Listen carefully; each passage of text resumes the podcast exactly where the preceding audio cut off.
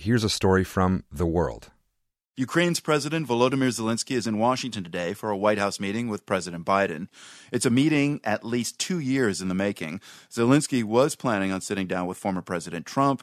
That was derailed, of course, by the impeachment scandal, a scandal tied precisely to a phone call between Trump and Zelensky when Trump asked Zelensky to investigate Joe Biden.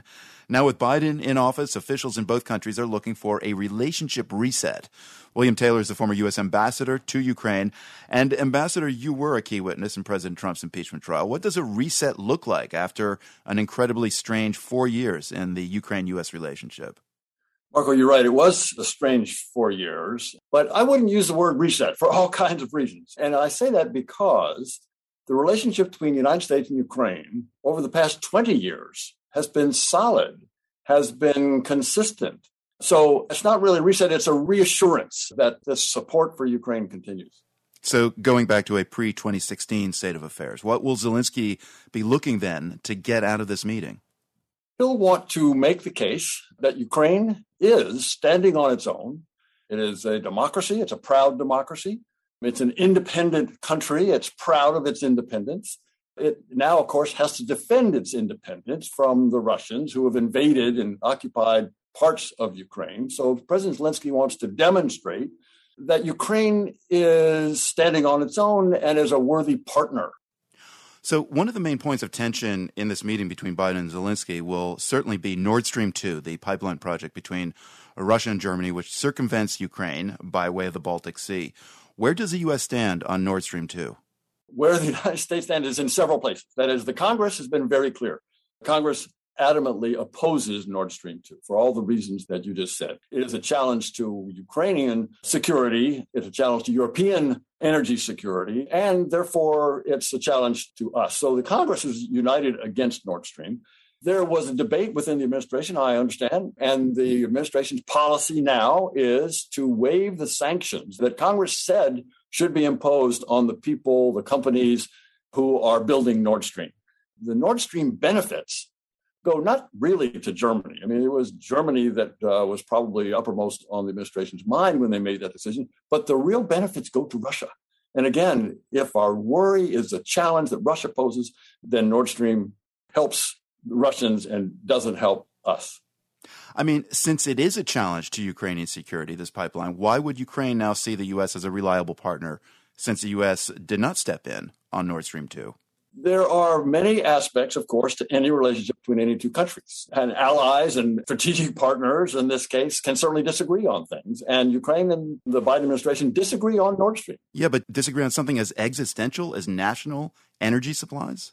I would not put existential in that sentence. Nord Stream's important. There's no doubt. It's not existential. It's a couple of billion a year in revenues for Ukraine. But it is also, as you point out, it does give the Russians longer term leverage over Europe and over Ukraine. But existential is too strong. It's important, but existential is the Russian challenge to Ukraine. So let's go there. The war between Russia and Ukraine has been going on since Russia annexed Crimea. That was 2014. What concrete steps do you think Biden and Zelensky can take coming out of this meeting to help end that conflict? Or does Russia hold all the cards here at the end of the day? Russia does not hold all cards at the end of the day. And there are steps that I am sure that uh, President Zelensky and President Biden will talk about. One of the questions that President Zelensky is going to ask President Biden is Will you get involved? Will you help us negotiate the Russians out of our country, out of Ukraine? And I hope that President Biden will say yes and will engage and bring the weight of the United States diplomatic efforts to those negotiations to try to negotiate an end to that conflict on Ukrainian terms. One of the big things, of course, that Russia is suspicious of with Ukraine is Ukraine's desire to join NATO. Should Ukraine be fast tracked into NATO?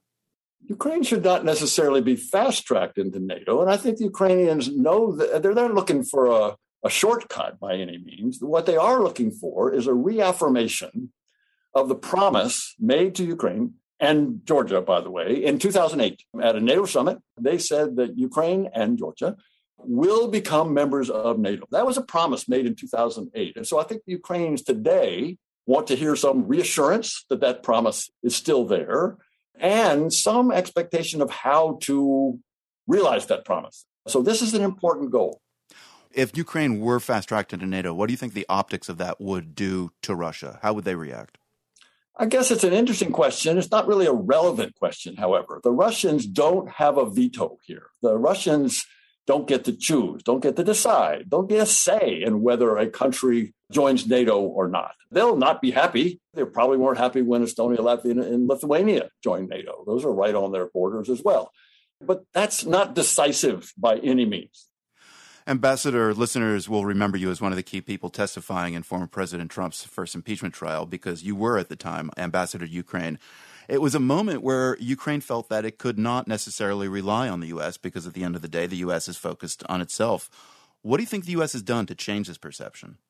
So, the visit this week of President Zelensky goes a long way to demonstrating to Ukraine the closeness of this relationship when you look at all of the agreements across the government for cooperation and collaboration, this demonstrates that the United States is a strong supporter of Ukraine. It demonstrates that there is a commitment on the part of the United States to a successful Ukraine, economically, politically, democratically, and from a security standpoint. So I, I think this meeting, which, as you say, is a long time coming, is more than just a sit down for an hour uh, in the Oval Office. It is a demonstration of the, of a strong connection, support, and partnership going both ways. I want to emphasize the both way part because Ukraine brings a lot to the table, but the strong partnership between the United States and Ukraine.